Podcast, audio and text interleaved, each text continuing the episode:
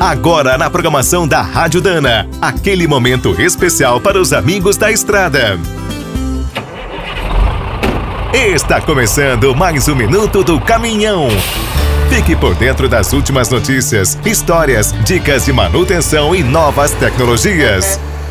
Depois de um início bem modesto, a DAF começou a surpreender o mercado nacional nos últimos anos. Em 2022 não será diferente. A primeira novidade é o CF, com uma nova opção de motor. O GR7 tem 6,7 litros e duas faixas de potência, 286 ou 305 cavalos. A origem desse propulsor é outra surpresa. Na verdade, é uma versão do consagrado Cummins ISB, produzido na fábrica de Guarulhos. A DAF venderá a nova versão com tração 6x2 ou 8x2. O câmbio é da ZF, pode ser manual com 9 marchas ou automatizado com 12. Também é provável que a marca comece a produzir no Paraná o LF, seu modelo de entrada. O Bruto foi mostrado na Fenatran de 2019. Outro grande projeto que está na etapa final é a nacionalização dos caminhões da Tatra.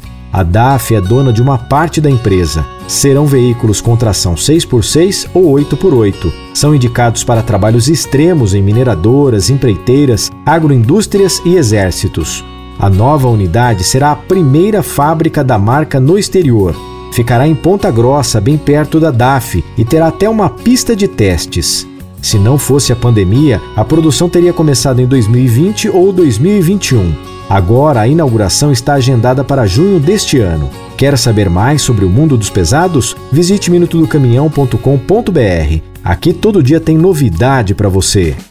O Minuto do Caminhão é um oferecimento de Spicer e Álvaros. Desde 1947, uma dupla imbatível em componentes de transmissão, suspensão e direção. Comemore com a gente. Dana, 75 anos de Brasil.